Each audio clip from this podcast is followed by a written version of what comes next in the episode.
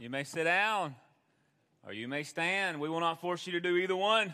Just worship God. You can stand on your head. We don't care uh, how you worship the Lord, long as it's of the Lord and from the Spirit. And man, talking about the Spirit of God, we just give praise to Him that He is in this place. He was so up in our nine o'clock, man. Y'all should just come sometime. I'm just going to tell you uh, to the nine o'clock service. It's a pretty cool thing, and of course, this service always is a cool thing as we uh, continue to seek God and say, God, stretch us, take us to un- unknown territory for Your glory, and we mean that in a good way, in a healthy way. And so there is freedom for you today. All right. Somebody needs to be set free, more than one. A lot of us need to be set free in this journey, in this life. And we're beginning a new series today called Isolated Island or Isolation Island. And this is something that the Spirit's been impressing on me now for months and months and months. And I've just been waiting to say, okay, God, when do you want me to speak specifically about that? And He laid it on my heart. And He said, now's the time. So, man alive, I, this has been for me. And uh, the Lord always gives it to me first, and I believe it's going to be for some of you. I just pray you'll receive it. I pray you not only receive it, that you will walk in it, because here is the deal, all right? Um, there, there is basically one life worth living, and that's to live it for Jesus, your King, His, His purpose, His plan. But there is an enemy. How many of you know there is an enemy? And I'm not talking about the person sitting next to you or the Denver Broncos, uh, you know, or, or whoever. Uh, there is an enemy, and the enemy is always basically trying to uh, distract you, detour you. He's trying to take you out, take you down. And so that's what I want to talk with you about is that Satan wants to get his claws in you, his grips in you, and he wants to pull you away. Everybody say away.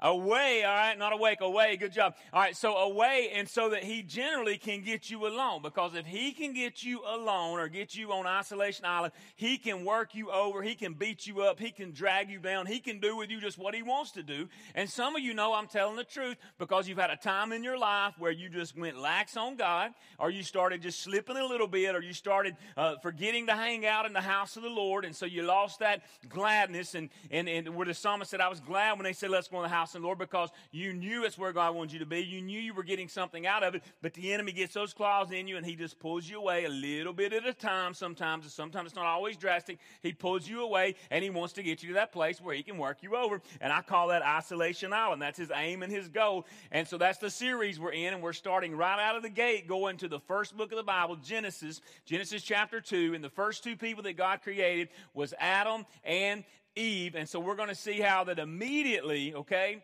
immediately the enemy had a plan for Adam and Eve. He had a plan of attack. Now, I can go back uh, to being a six year old child, and, and I actually love going back to being a six year old child. Uh, and uh, because God did something amazing in my life, He absolutely just changed me, transformed me, changed my future. Now, when I was four or five years old, I had my own plan set, you know. Do you remember when you were a kid that like you just had this crazy idea of what you were going to do when you grew up? Does anybody remember that? Like you had a plan what you were going to do. Tell somebody sitting next to you what you were going to be when you grew up. Go ahead. Tell somebody around you. Go ahead. It's good. It's cool to talk in church. Interaction's good. It's healthy. Don't get wigged out. Some of y'all still trying to plan this thing out, man. Y'all waited a long time. All right. So you wanted you just had something as a kid you wanted to do. Now, I've got to know and survey the audience, okay? How many of you had great, uh, you know, like your goal in life was what mine was at four and five years old, and here's what it was to ride on the back of the garbage truck. Anybody in the house? Come on. Was that you, Heather? Well, we could have worked together. All right. Now, Cassidy, there was something about it. I don't know what it was, man, about being a kid, but I mean, every morning I'd hear the garbage truck running, and I was like, please let me get there in time to watch him pull the handle, like when they had the handles on them things, you know, and just smash the trash. That's what I wanted my purpose to be in life was to smash the trash, baby. Like I'd put certain stuff in our garbage just to see, man, if he could smash it, man. I was like, man, that thing is awesome. It's powerful and had these great aspirations in life. And then it moved to I wanted to be a county worker and drive those big scraper uh, bulldozers and scrape those uh, nasty Coleman County roads. And I'd get hold of some of these Blount County ones if I could do that now and get in one of those things. But, but, but just scrape those roads. I thought, man, that's what I want to do with my life. You know, I just had these dreams and aspirations. And it's okay to have dreams and aspirations, but God didn't want me riding on the back of a garbage truck and be had of, and that's where he called me to. That'd have been fine. But that's not what he wanted with my life. He didn't want me working on the county roads. He uh, basically had a plan for my life, just like he's got a plan for your life. That plan hasn't changed. That plan is for you to, to follow him in obedience and, and, and find this plan and purpose for your life. He had the same thing for Adam and Eve. He placed them in a garden. He gave them everything they needed because He is a good, good Father. He's a loving Father. And what God wants you to see is that He wants in this dynamic of this relationship, He doesn't want it to be a have to for you. He doesn't want this to be a have to. He wants it to be a, a, desire and a, and a passion of falling in love with Jesus to where you know what the world's got to offer. You know what the offer is if you forsake the assembling of yourself together. You know what the offer is from the enemy if you don't find small group and community within a corporate faith family. You know what that's like. And, and, and you reach a point in your life because you so want what God wants for you, because He loves you, that you see that He's in it because of this relationship, not in it to hold you accountable as a judge and, to you, and for you to feel obligated to do it. It's like it's a freeing thing. It's a freeing thing when we fall passionately in love with Jesus. And when we fall passionately in love with Jesus and He has a hold on us, we, we will just like die to those other desires and aspirations in our life they'll just kind of dissipate and go away. And so God places Adam and Eve in a garden, and as soon as He places them in a garden, He gives them everything they need. Look at Genesis chapter 2. I want to show you this. And the takeaway today, okay, uh, as we talk about Adam and Eve, this is the simple takeaway don't stay, walk away, or you will pay. Don't stay, walk away, or you will pay. Now, I'm talking about how do you find yourself on Isolation Island? How do you find yourself where you're hanging out with the enemy and you're hearing more from him than you're hearing from the God who loves you? Because God doesn't care anything about you. And Adam and Eve found themselves in a place isolated where the enemy was hanging out and he was going to tempt them. He can't make you do anything. He was going to tempt them. And so he got them in this place and he began to work them over and he began to tempt them. And he began to put something in front of them that uh, appeared to be beautiful. It appeared to offer them something that God was withholding from them. And it, it caused them to question God. You ever question God? If you, if you get real, you probably have. I hope you have. I hope you've worked this thing out on your own and aren't riding off your parents' coattail or just because you've always been or you've always done. I hope you're wrestling this stuff out on who really cares about you and who really cares about us and who loves us and who's proven that love and who's got a plan for our life. And so, I hope you are in your own way wrestling that out and, and so that you can hear from God and He can show you His love. So, but, but the enemy wants to get you to Isolation Island, and I'm just telling you, if you're there, some of you are there, some of you are about to reach out and take that uh, forbidden fruit. You're about to reach out and make a decision that's going to bring you harm and haunt you and jack up your family dynamics and your priorities and relationships. Don't stay, walk away, or you will pay. And that's a warning. And so God loves us enough to warn us. Look at Genesis chapter 2 as we set this up, okay? Notice the love of God. The Lord God took the man and put him in the Garden of Eden to work it. that was before sin, all right? So work's not a sin. Uh, so you need to have a hard work ethic and don't be lazy. Um, and keep it. And the Lord God commanded the man, saying, Now you may surely eat of every tree of the garden, but of the tree of the knowledge of good and evil you shall not eat, for in the day you eat it, you shall surely die. And so the Lord is laying out the plan. He said, I love you. I give you everything you need, and you just need to eat what I tell you to eat. You need to live like I tell you to live. You, you, you, you but here's the deal. You know why I want you to do this? God says, because you want to. Not because you're forced to. And that's why God never created human beings that were forced or that were robotic. And that's why this tree of the knowledge of good and evil uh, is in the middle of the garden. Is because God loves us enough, and God so wants a relationship with us, and He wants that relationship to be real and intimate, and He doesn't want it to be forced. He wants it to be out of a genuine relationship that is above all other relationships, and He wants us to fall passionately in love with Him. Now, here's what happens if we don't keep, if we do not stay in that relationship with Christ and honor God and keep Him where He is supposed to be as top priority in our life, see, here's the thing it'll jack some things up in our life. And the reason our life gets jacked up many times is because we are trying to prioritize God and love Him passionately out of obligation rather than out of a true, genuine relationship of love.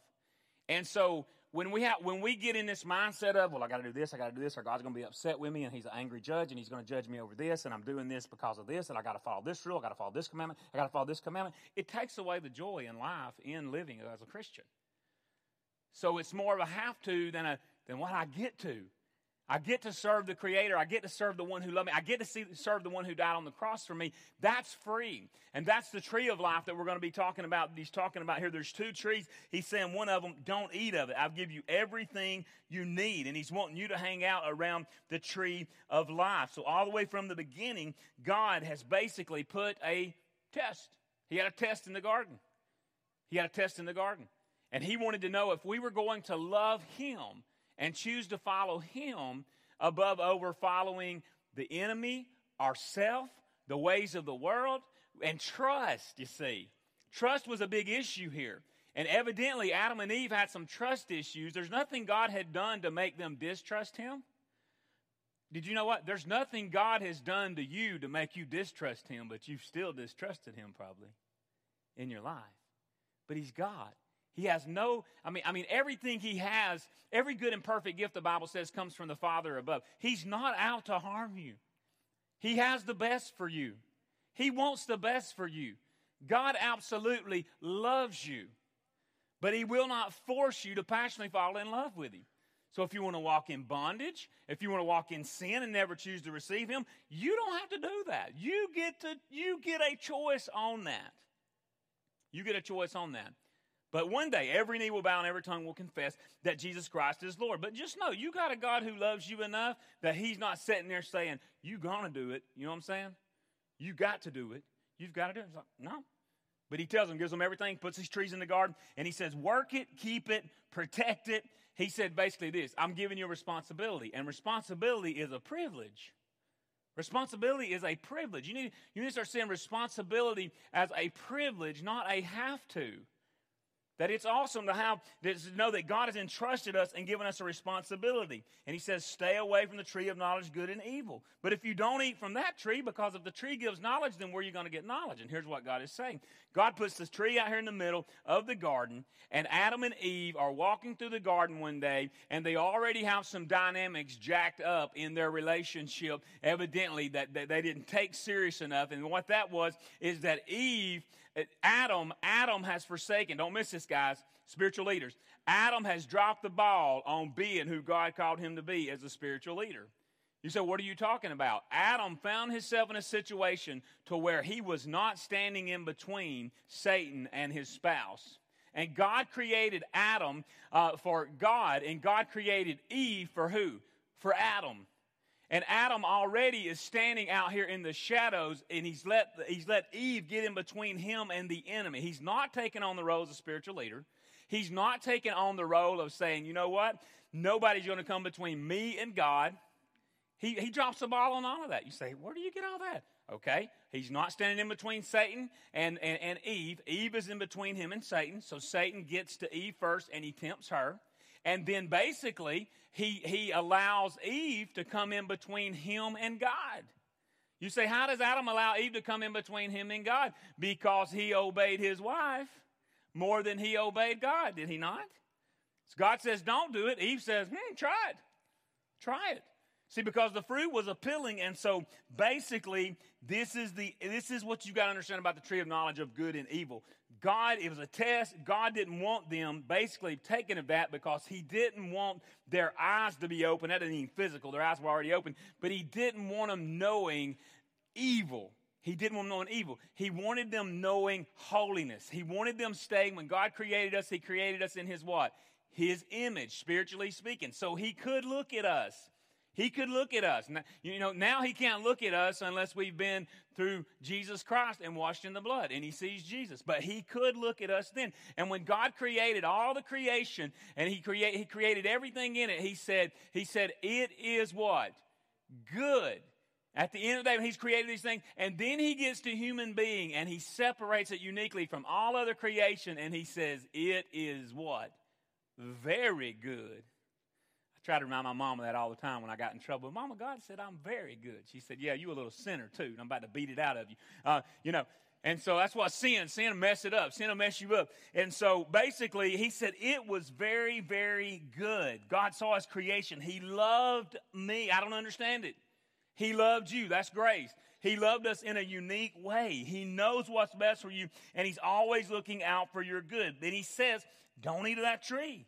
Don't eat of that tree. So it was a test of literally obedience, fellowship. It was a test of passion and love. It was a test of priority and responsibility. And do you know what? We may not be in the Garden of Eden, obviously, because they were banned and kicked out, but every day there are little tests in front of you that really prove your love for Jesus Christ and if you're passionately in love with Him. There's tests that you have that prove that. That test may be your spouse. That test may be your boyfriend or your girlfriend. That test may be your spirit of praise or worship in the uh, congregation when it comes to exalting God. That test may be who you're going to choose between uh, God and your job. Who you're going to choose between God and another person. That test may be making somebody else your rock in life besides Jesus. That test may be that temptation uh, of that uh, of the, to experiment with that drug that's going to bring harm for you. And so you've passionately got to fall in love with Jesus more than anyone. Now, look at Genesis chapter 3. We're going to break this entire chapter down real quick and look at what is happening in Genesis chapter 3. It says, Now the serpent was more crafty than, uh, than any other beast of the field that the Lord God had made. He said to the woman, Did God actually say, You shall not eat of any tree in the garden? Notice that seed of doubt.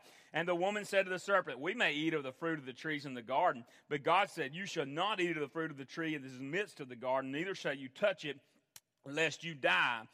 That would have been a good time for Can't Touch This. All right, but anyway, they didn't have it back then. But the serpent said to the woman, You will not surely die, for God knows that when you eat of it, your eyes will be open and you will be like God, knowing both good and evil. Man, man, man, man, man. Had they only known that the dude who's telling them that they can be like God is the one who desired so much to be like him that it literally got him kicked out of heaven when he was Lucifer because he could not have this mind. Philippians 2 5 through 11 talks about have this mind in you, which was also in Christ Jesus, who did not consider equality with God a thing to be grasped, but he humbled himself to the place of a bondservant and died and gave his life. Lucifer couldn't do that. And what got him kicked out of heaven is, is that he wanted to be like God. He couldn't handle being lower than God. He wanted to be like him. And in fact, he didn't want to just be like him, he wanted to be above God. And so, the very same thing that got him kicked out, he's kicked out, he's roaming to and fro, seeking whom he may devour, and guess where he's hanging out? He's hanging out in the good old Garden of Eden as a serpent, Satan himself in the form of a serpent. Here comes Adam and Eve. They're walking right through the middle of the garden. Something enticed them, something drew them. They looked and they said, Now that's the one we can't have. Wonder what it would be like. You ever notice that? How the enemy will tempt. I wonder what it would just be. Just one taste. Just one, just one try. I just wonder what it would be like. And all God has told him is, you got everything you need. But I love you enough to warn you, don't partake of this right here. And they come through and they said, I wonder. And the Satan basically, he begins to put doubt in them. Look at verse 6. So when the woman saw that the tree was good for food, and that basically it, it was um, it, it, was a delight to the eyes, and that the tree was to be desired to make one wise. Here's this trap. Same thing Lucifer wanted was to be all wise, wiser than God. Uh, and um, basically, she took of its fruit and she what? She ate. Everybody say stupid. Yep.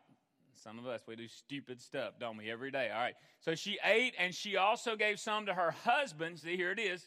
Relationship's already already messed up, jacked up. He wasn't taking on the spiritual role, just like a lot of deadbeat dads don't take on the spiritual role in their home. Mama has to get everybody to church if they're going to come. God bless you, mothers, for doing that. Husbands, man up. Take on the spiritual responsibility of your family. Stand in between uh, the uh, the enemy uh, and and God, and you be in that relationship where you're at, filled with the Spirit, and take on that ownership and tell the devil to get his stinking hands off your family.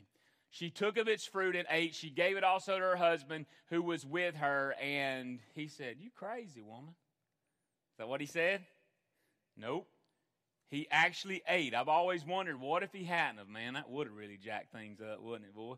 Like, what if he hadn't? I don't wonder what happened. But he did. He ate. Then the eyes of both of them were open, meant they were open. All right. They wanted knowledge. Oh, they got knowledge now. They know both good and bad. And they knew that they were naked, and they sewed the fig leaves together and made themselves loincloths. Now, and they heard the sound of the Lord God walking in the garden in the cool of the day, and the man and his wife hid themselves from the presence. That's a dangerous place to be. You run from the presence of the Lord.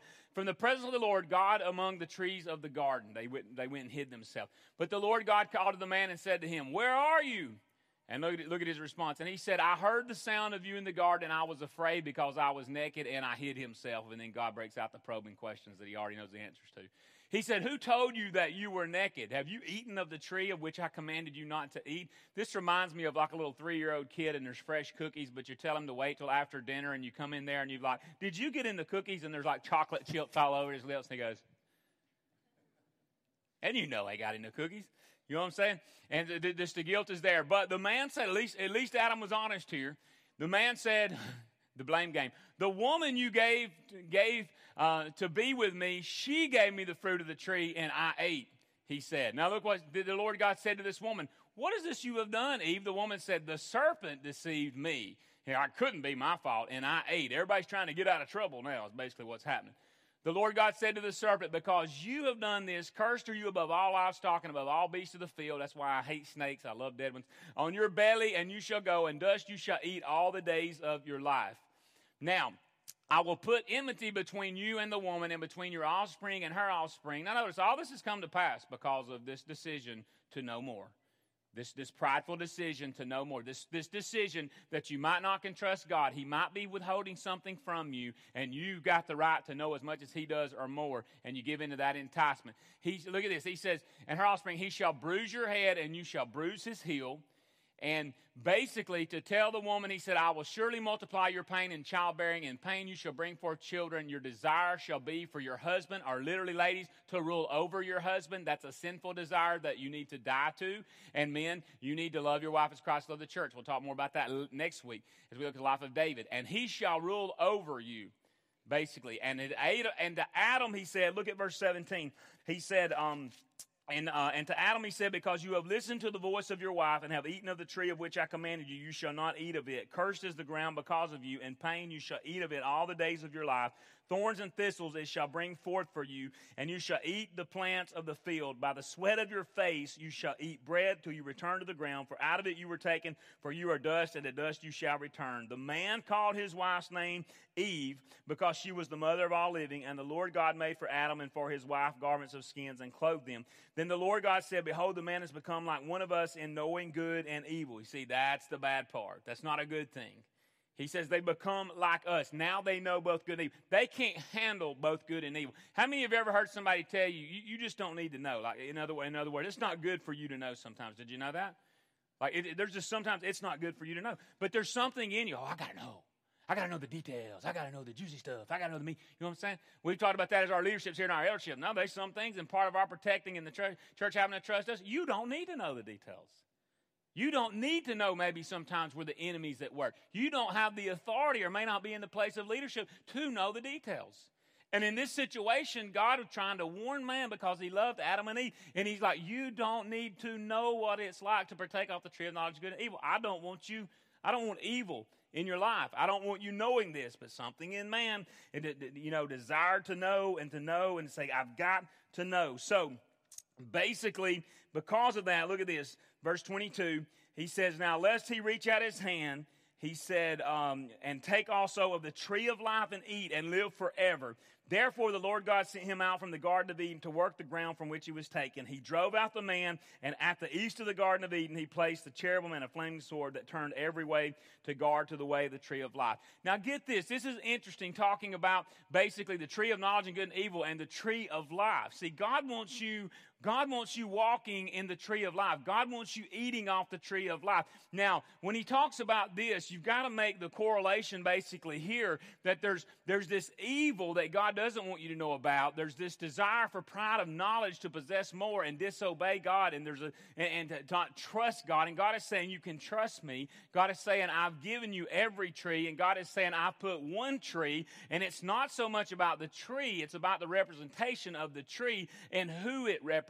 Not that a tree's got any saving deliverance or that we would worship a tree, but notice the correlation that even in this, after they had disobeyed God, God banned them out of the garden so that they couldn't get to what? The tree of life.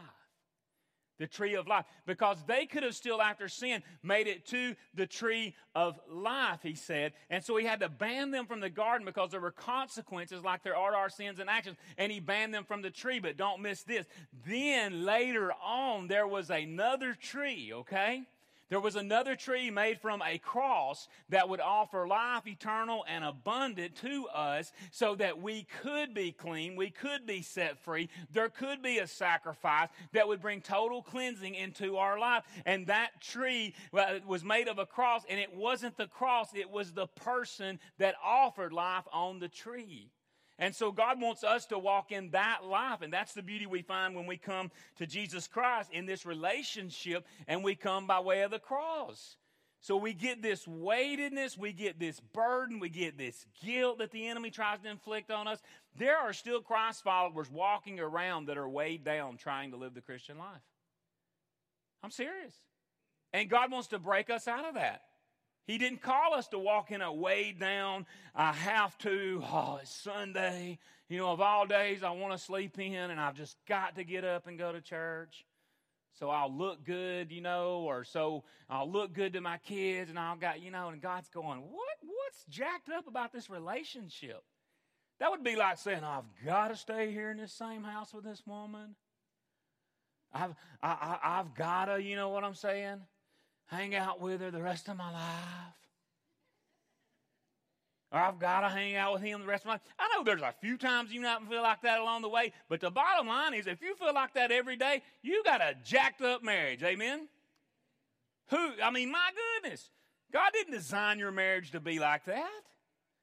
And He didn't design your spiritual walk to be like that, man. You, you get to love Jesus. You, you, you don't have to. You get to serve Jesus. Why? Because you, you can't get over what he did to serve you. You ain't got to be bad. You ain't. If you are in a right, loving relationship with Jesus, you ain't got. You do not have to be begged to live for Him. That's what God is trying to say. God is trying to say, I want you to walk in life. It's free, man. It's free. Get free. Get free. It's all right. It's free. And God wants you to live in that kind of life and to be free. But you can't do it unless you're willing to die to self. And so the test of the tree was fellowship and obedience test. And notice that he kicked them out of the garden. Anytime you see in the Bible where God is like having to kick somebody out, it's interesting because he's always kicking them east. All right, he's kicking them east. Like you look at um, you look at uh, Adam, and you look at Cain, you look at Lot, you look at those Tower of Babel. He's kicking them out. And so uh, God is omniscient. That means He's all knowing. So even though He asks these probing questions, He's all knowing. Notice the questions He asks, and then look at your own life, okay? Remember, the enemy's trying to pull you away to Isolation Island. Look at where you're at. Look at where He's tried to get you before. I'm telling you, when I was six years of age as a little child, and God first spoke into my spirit through the Holy Spirit to draw me to salvation, guys, I, I knew it as clear as day wow, did, did somebody, I've never had this happen. Now, I'd had the word planted in me, I'd had it watered by my teachers, but God spoke to me personally. The Holy Spirit, through the Holy Spirit, spoke to me personally, and He said, I love you. I died for you. I, I want to give you life, eternal and abundant. And I, I, I want this relationship with you. And do you know? Do you know immediately and I'm so glad God gets His word in first. He got His word in first to Adam and Eve. I love you. I'll give you everything you need. I want to give you a life of blessing, not cursing. I don't want evil to be around you. Will you trust me? Will you love me? Will you be loyal to me out of love and passion, not out of obligation? I'm so glad God spoke to me first because you know what? As soon as God got through speaking to me, immediately the serpent, the deceiver, the liar, the lunatic, the father of all liars. He spoke into me. He spoke into me. And he said these words right here That's not for you. That's not for you. You're too young. These adults don't want you coming and following Jesus and giving your heart to Him. That, that's not for you. See, He still does that, doesn't He? God has a plan for your life. God has a plan for your life, students. Nobody's ever loved you like God. God's put many of you in loving home environments when you could have been born in a third world country, already dead from poverty. You, you've been blessed, He's graced you, but yet the enemy will come in and he'll try to get you to question a loving God. A loving God who's loved you. Nobody's loved us like God, giving us everything we need. And, and he'll start he'll start asking you, he'll start putting thoughts in you to get you to doubt God. He'll start putting concepts and thoughts in you to make you want to desire knowledge as if man's figured out some way and they're more knowledgeable than the God who created the heavens and the earth. So now we're going to question God? now, now we're going to say, you know, I'm not sure there is a God or, or there is no God? And you need to work these issues out, as I said earlier, on your own. But I'm telling you, you don't want to turn on God. You don't want to, you don't want to be kicked out because of disobedience from a loving God who wants a relationship with you. And so God asked these probing questions to Adam and Eve. He said, Where are you? He said, Who told you that you were naked? Have you eaten from the tree whose uh, fruit I commanded you not to eat? And of course, God knew all the answers to this. He wanted to see the man's response and the man's heart. Same way we do as a parent. We love our kids. And sometimes we know what they've done, but we'll sit there and we'll ask them why. Because it's a good check of the character and integrity in them if they're going to learn to tell the truth or if they're going to be a liar the rest of their life. And nobody really likes a liar, do we? Nobody really likes a liar, and we know God detests lying, and so so we know that that truth. There's something about truth, and that's what God wants you to see. And God wanted Adam and Eve to see. He's saying, "You stay away from that tree. Do you trust me? Do you love me? Why would you not trust me? Do you see the heavens declare my glory? Yes. Then why don't you trust me that I'm God and I'm the only one God? Have I displayed my love? Well, yeah, I, I believe you. All right, why don't you trust me? And the enemy comes along and he offers something else and he sows a seed of doubt. And he, and he, and he challenged you to doubt. Did God really say? Did God really say?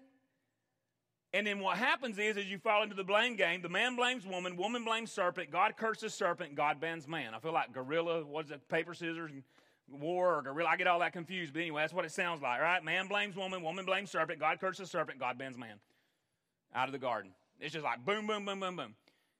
Right, right out of there. God knows the whole intention, but nobody's wanting to take responsibility. And remember, I said responsibility is a privilege. Adam, step up, take your responsibility as a spiritual leader. Don't let the devil come in between your spouse, and it can change things and dynamics. A little too late now, but get that back in order, guys. Same thing with us. God's telling us stop playing the blame game. The devil didn't make anybody do anything. He sure tempted and made it look good.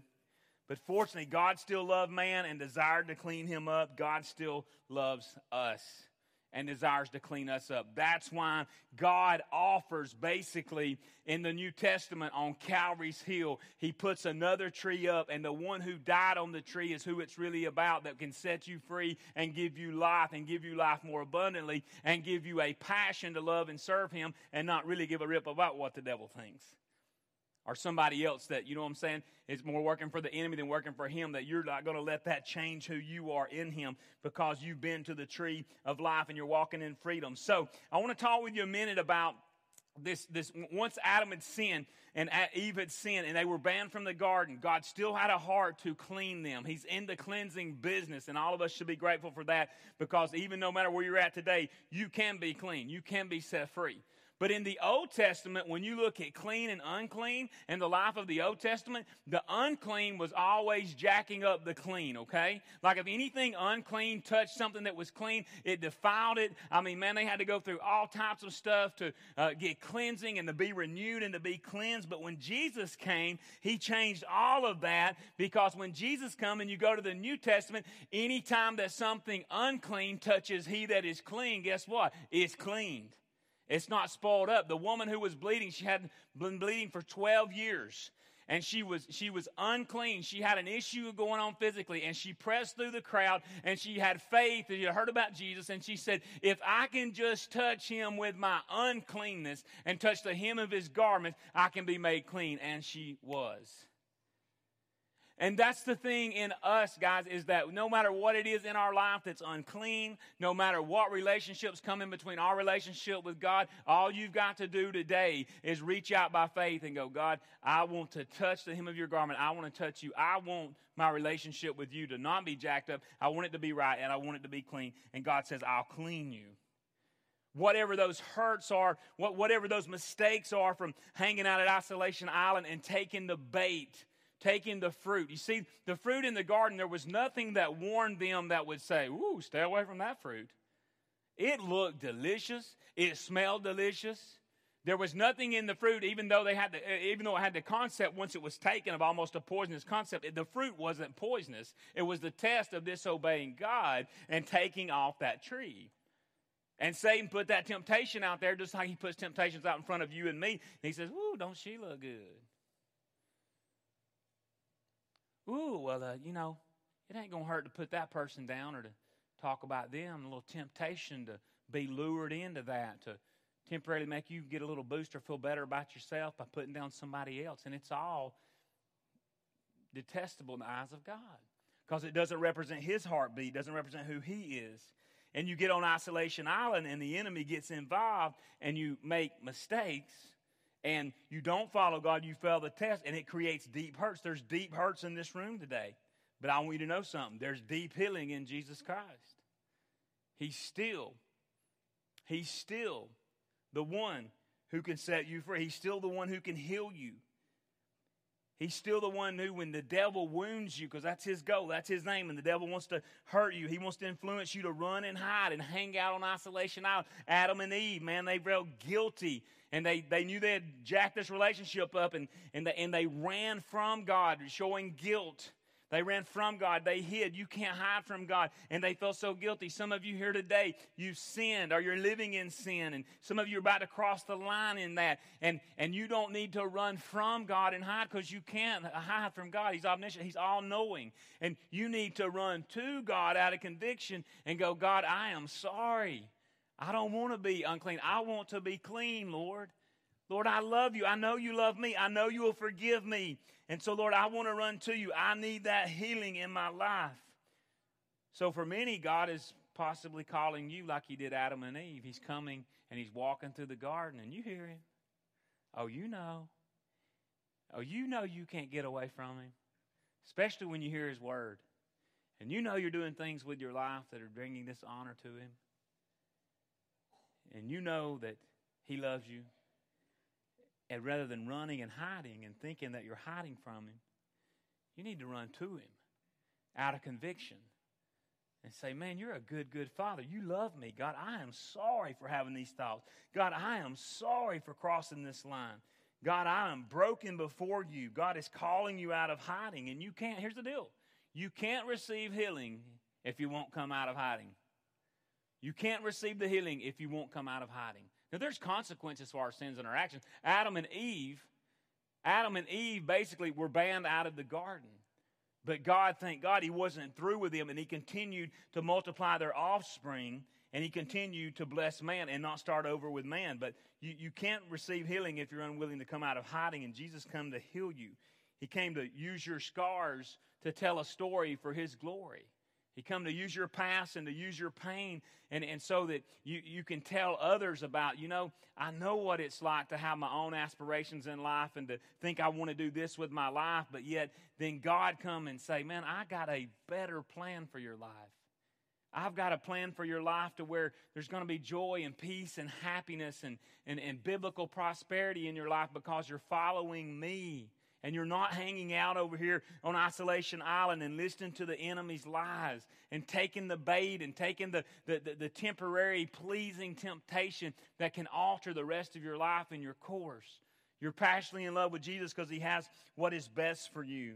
And that's the type life that we need. So as you bow your head and close your eyes, I want to tell you a couple of comments as you look deep within yourself. Where are you at in this journey? Where are you at in this journey with God and your relationship with Jesus? Men, I want to ask you first of all anybody in between you and Jesus? Anybody? Are you, are, are, are you like more passionately in love with Him than anybody else? Or are you in the shadows and you've let your wife come in between you and you're not standing there to guard the enemy off of her or your family? That's, that's serious stuff. Because when we don't take on that spiritual role and we don't walk in our authority, then it gives the enemy room to tempt the family, to tempt those around us if we don't take on our role in that authority. God's not calling you to be Billy Graham. God's just calling you to be a servant that puts your trust in Him more than anybody else that walks in your authority that He's given you as a spiritual leader. That when the devil comes knocking on the door of your wife or your children or you or your house, you in authority send the Holy Spirit to answer the door. You in authority say, No weapon formed against me shall prosper because you are walking in the tree of life. You're walking in the one who died on the tree. You've tasted and seen that the Lord is good. You know what the world has to offer you with its temporary pleasures, and you're not a fool like so many that's going to take the empty bait that gets you banned from the presence of God, that brings you the heartache and consequences for following after the things that the enemy would tempt you with that frees you. You see, the devil knows where you are and he's waiting for you, but freedom is found in truth, and Satan will use any method to influence you to doubt the truth. Did God really say? Why, he's a liar. No way the Bible is true. See, the devil is the author of doubt. God would never sow a seed of doubt in you, he never has. What God has sowed into us is seeds of love, seeds of loyalty seeds of truth, seeds of transformation, but not the devil. He's the author of doubt. He brings death. Death comes from disobedience. Deliverance, though, God offers, and deliverance comes from dying to self and selfish desires. And God is the author of deliverance. Some of you here today, yep, you're on the island. You've taken the bait. You've sinned, and God says, I want to set you free.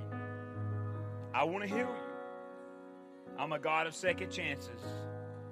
I want to bless you. And some of you are right there on the verge. You're looking at the forbidden fruit, you're looking at the forbidden way. The devil's luring you to Isolation Island and tempting you to question God's integrity. He's tempting you to believe that God has ill motive. Like he did Adam and Eve. Well, God just knows the moment that you do, well, you'll, you'll be wise. He doesn't want you to be wise like him. You can know everything. You can be as wise as God. Let me tell you something this morning, friend. The God who created you and the God who created me, He's the only, only all knowing, infinite God. There is no other like it. And He has. He has a heart for you like nobody else. So the Bible is true. When Jesus says, when Jesus says, I will never leave you nor forsake you, He's the only one that you can truly bank on because nobody loves you like him. Young ladies, young teenage students, you seeking that love because maybe you hadn't found it in a godly way or a godly father. Nobody's going to be able to give it to you but Jesus. Nobody. Young guys, you're going to become like many grown men in here. Maybe you haven't been affirmed, maybe you haven't been respected because maybe your father got drawn away to Isolation Island and you're seeking it out in other things, other ways, other relationships. You're not going to find it. You're not going to find it. But you'll find it in Jesus. You'll find it by coming His way and through the tree of life. So just follow Him. Don't get caught up in the knowledge tree. Knowledge puffs up, love builds up. Some Christians in here, knowledge has jacked you up, it's jacked us up. Because we think it's about how much we know, and it's not. It's about who we know. And are we falling more and more passionate in love with Him to know Him more? And it's not a weight on us, it's not an obligation. So, wherever you're at, just run to God. You may be here today and you may say, Man, I have, I have been on Isolation Island forever because I have never said yes to Jesus. And I've been following the ways of Satan in the world. If, you, if that's you, just and, you're, and the Spirit's drawing you like He did me as a six year old child, just tell God right there. Say, Dear God in heaven, I know that I've sinned. And I know that I'm on an island by my own self. And God, I want you to deliver me, set me free, save me, rescue me. I will follow you, Lord Jesus. In Jesus' name I pray. Amen. Can we give God praise for that right there? Amen. And then, and then, and then many of you in here would claim to be a Christ follower, and you just say, "Man, I'm not walking in freedom, Pastor. I'm not walking in life. Church is more of a have-to for me. I'm not serving God because I don't want to serve God because I'm all about myself." And you say, "I'm tired of being about myself because it brings no joy, no happiness, no peace," and you want to die to yourself. Then die to yourself. Just tell God, say, "God, I die to myself." I, Lord, I, I, I, I want to fall passionately back in love with you, and I surrender my life, and I want to walk in freedom, Lord. Teach me what that means. Here's my life, Lord. I lay it down, Father,